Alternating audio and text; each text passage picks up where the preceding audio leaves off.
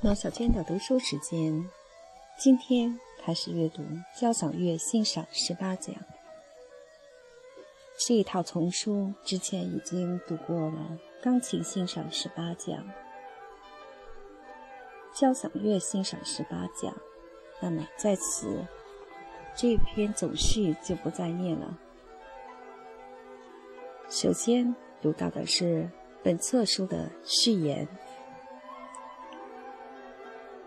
借这样一个音乐讲堂的机会，首先我来解释一个关于西方古典音乐的概念。这个概念已经困扰与此相关的人们多年，每每在正式场合提出，便引来会心而无奈的沈笑。似乎长期以来，我们都没能为自己如此全心投入的一种艺术门类找到一个合适的界定。对某种音乐类型冠之以严肃音乐之名，应该是我们的创造。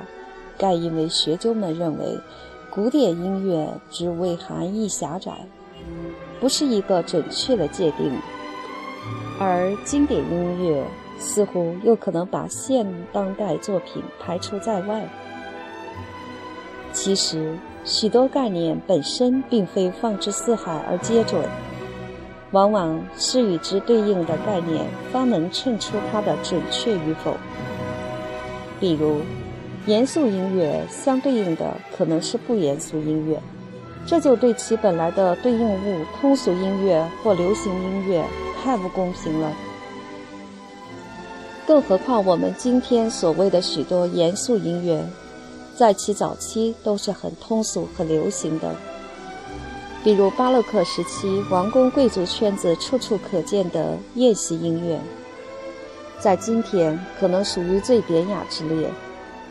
即便在今天，类似于维也纳新年音乐会、柏林森林舞台、布雷根茨湖上歌剧、莫尔比什湖上轻歌剧节、圣马格莱滕采石场景观歌剧。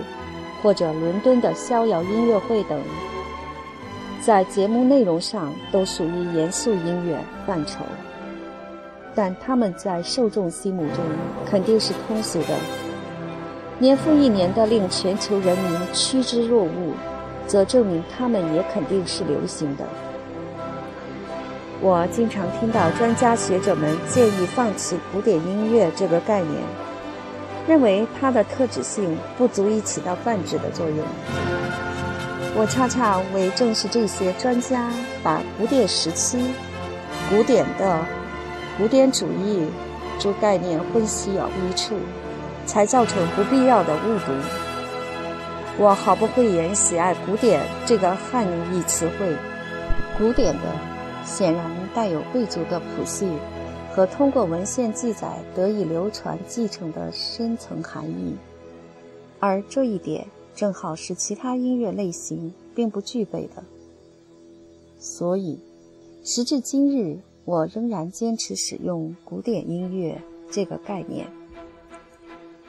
相对古典音乐的其他题材及作品形式，大概只有交响乐是需要听者正襟危坐的。不仅要在聆听交响乐过程中心无旁骛，可能还需要读点相关书籍，学点交响乐知识。这也是我一直想为广大的爱乐者写一本浅显易懂的交响乐知识读本的朴素出发点。虽然我总在强调欣赏音乐无所谓懂与不懂，你只要喜欢，只要坚持聆听。并把聆听当作人生美事儿，你就会成为尽享音乐制服的爱乐者。从这个角度看，读书便成为一种自觉的行为，因为是你的兴趣所在，因为你要去了解，所以才读书。而我写的书，只有在这个时候才可能发挥一点参考作用，帮助你去涉猎一下历史的线索、作品的背景。作曲家的生平以及作品本身的结构，接触这些因素的前提都离不开实际的聆听。无论是音乐会还是唱片录音，所以在本书的最后一讲，我向读者推荐了一些唱片版本。在我看来，这是十分有必要的。爱音乐和爱唱片，两者应该同步。迄今为止，我还没有发现一个真正热爱音乐的人敢于冷落唱片这个载体。